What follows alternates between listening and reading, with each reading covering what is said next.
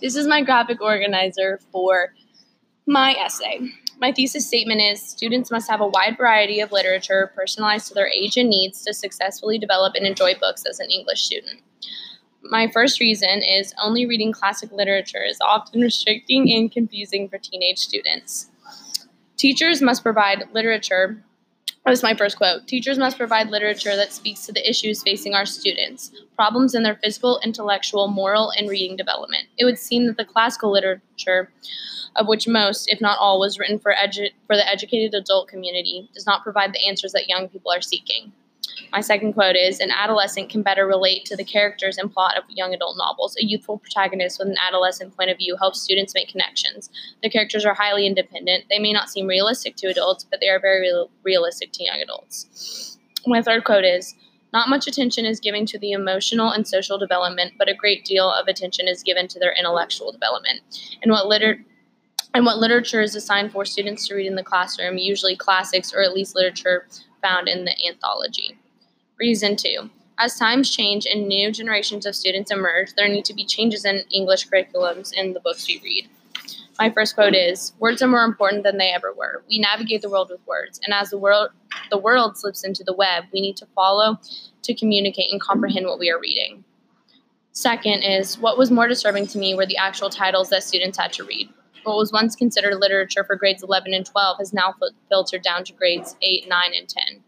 Third, among 12 among 17 year olds, the percentage of non-readers doubled over a 20-year period, from 19% in 1984 to 9% in 2004. On average, Americans aged 15 to 24 spend almost two hours a day watching TV and only seven minutes of their time on reading. Fourth is consequence, consequently, Bernie Cullinan notes a new term, aliterate. Aliterate had been de- established to describe a person who can read but cannot who can read but chooses not to use those skills very often. In trying to break this cycle of illiteracy, educators may need to look beyond the words of Shakespeare and Chaucer. Reason three introducing teens to relatable and entertaining books will help encourage them to fully engage with it. My first quote is 25% of BC students can't read at grade level, a, fail, a failure of massive proportion couched into a polite euphemism. My, my second quote is Well meaning adults can easily destroy a child's love of reading Stop them reading what they enjoy or give them worthy but dull books that you like the 21st century equivalents of Victorian improving literature. You'll wind up with a generation convinced that reading is uncool and worse, unpleasant. My, sec- my third quote is After completing this study, he found the most successful classrooms for students were led by teachers willing to look beyond the classics. In these classrooms, comic book, rap songs, and young adult literature were as acceptable for study as Shakespeare's King Lear. So, yes, those were just a few of my quotes that um, I decided to pick, and those weren't all of them. My last uh, counter argument for this is books aside from classics are not scholarly enough and do not hold any educational value. So, yeah, that is my graphic organizer, and it's a rough draft. So, as I continue, it is going to get better. So, yes, thank you. I really enjoyed your argument. But I just had a question about whether you agree or disagree with um, how you explain that the word illiterate means um, that you have the ability to read but choose not to, or do you believe it means that you physically are not able to read? Okay, so for your question, um, I think there was like some confusion just because it was like said, not written.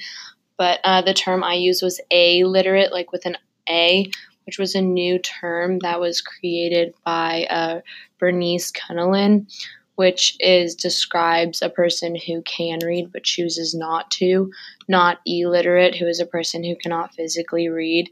So I was just pointing that out and saying that our generation has be, like somewhat become an aliterate generation. So yeah.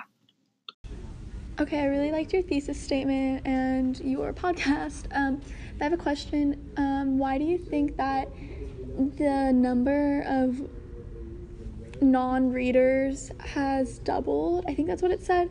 There was some like s- statistic in there, but do you think it's because of teachers um, assigning more classical books, or is it just because of technology? So, for that question, I think that's a really good question. I think it does go both ways. I do think that uh, technology has definitely affected how much teenagers read, but at the same time, there was also still new technology and like movies and DSs and stuff like that when I was growing up. And I still remember reading a lot, lot more. And I think that as kids go through high school and they're just flooded with just classical literature over and over, basically starting in like fifth grade, I think that you kind of start to get discouraged, especially if you're not liking the books or understanding them. And I think that that may be one of the reasons why there aren't as many readers, especially leading up into teenage years, because of the books that we are reading in school sometimes. Okay, so I really liked your argument. You had a lot of good points, but when you addressed your counter, why do you think why do you believe that people think that books other than classics won't teach students the curriculum that they need to learn? Okay, so I think that that is a very good question, and I think a lot of times, fish, like fiction books, especially like really fun ones, when you get into high school, are kind of seen as like not really that important or really not that challenging or hard or you can't really get a lot out of those books. So like i feel like that's why you see a lot of like shakespeare and classics and things like that in high school especially in like harder levels of english.